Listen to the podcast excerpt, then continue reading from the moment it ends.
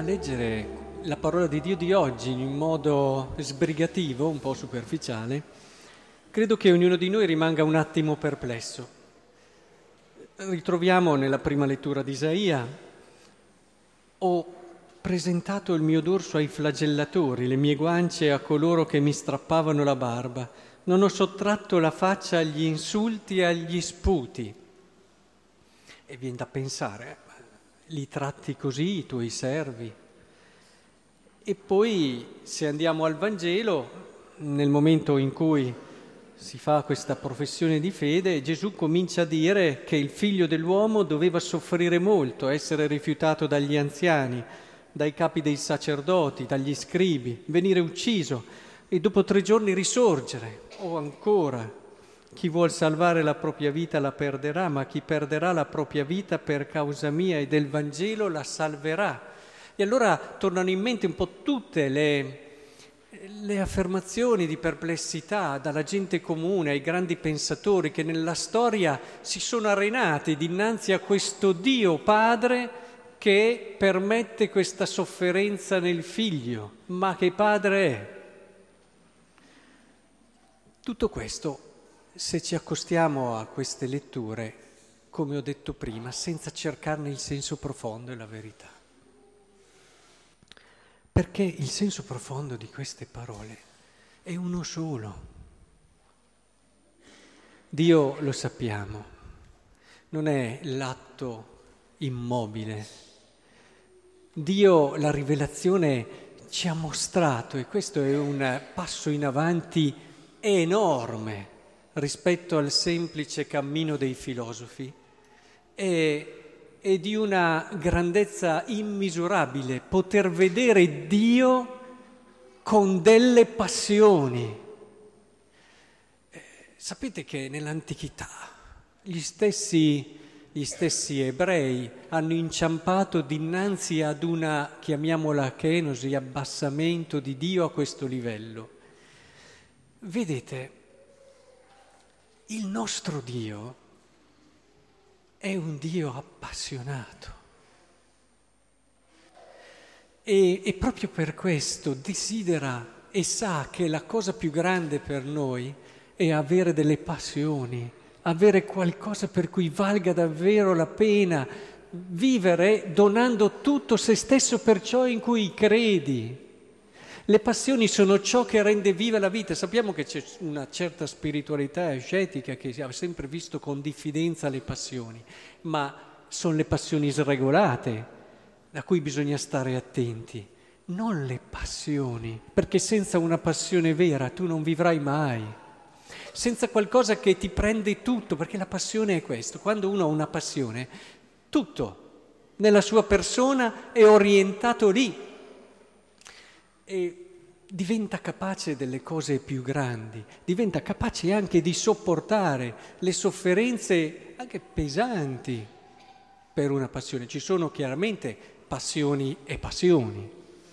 Eh, per supportare questo che sto dicendo potrei partire dalla passione, e, e l'ho visto con i miei occhi, di persone, donne e uomini che per la linea affrontavano sacrifici e sofferenze che neppure i padri del deserto si sarebbero mai sognati di affrontare. Questo che cosa dice? Certo, non è una passione, direi, tra le più nobili, però è una passione che ci sta. E la dinamica della passione è questa.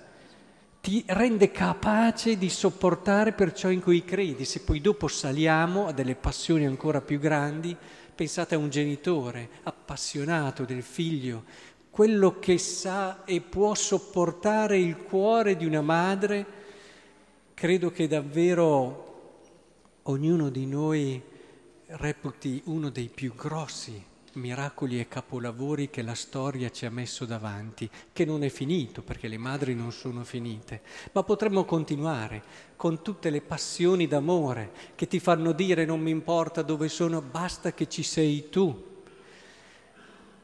la vita cristiana è così, la vita cristiana è una vita da appassionati che giustamente poi devono vagliare questa passione con la sapienza, ma devono assolutamente non rinunciare a questo loro cercare con tutto se stessi quel qualcosa di bello, di grande, che può dare un significato profondo alla loro vita, tanto che gliela puoi dare la vita quella cosa lì, proprio perché è così grande, così bella e così vera.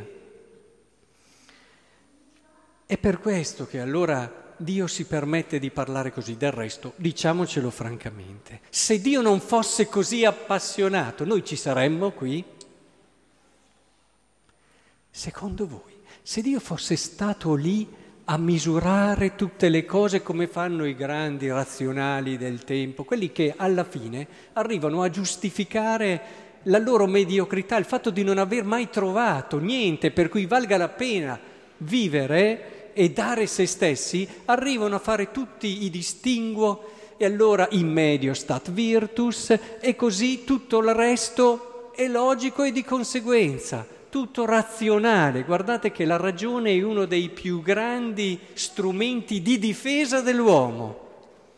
Ho visto persone di un'intelligenza assoluta che usavano proprio questa intelligenza per difendersi dal loro cuore, dalla loro sensibilità a volte eh, eccessiva che li creava scompenso, paura, timore, sofferenza. E allora con la ragione si inizia e si mette lì uno fa una cosa, l'altro distinguiamo. Allora è giusto, è razionalmente giusto fare così, fare colà? È quello che in fondo ha cercato di fare Pietro, quando dinanzi a quello che era il discorso che stava facendo Gesù, ha detto, eh, eh insomma, ragioniamo, tu sei qui per salvare il mondo, noi crediamo che tu sei il figlio di Dio, il Messia, il Salvatore, non ci verrai mica a dire che adesso... Eh, devi soffrire molto, essere rifiutato dagli anziani, dai capi dei sacerdoti. Ragioniamo.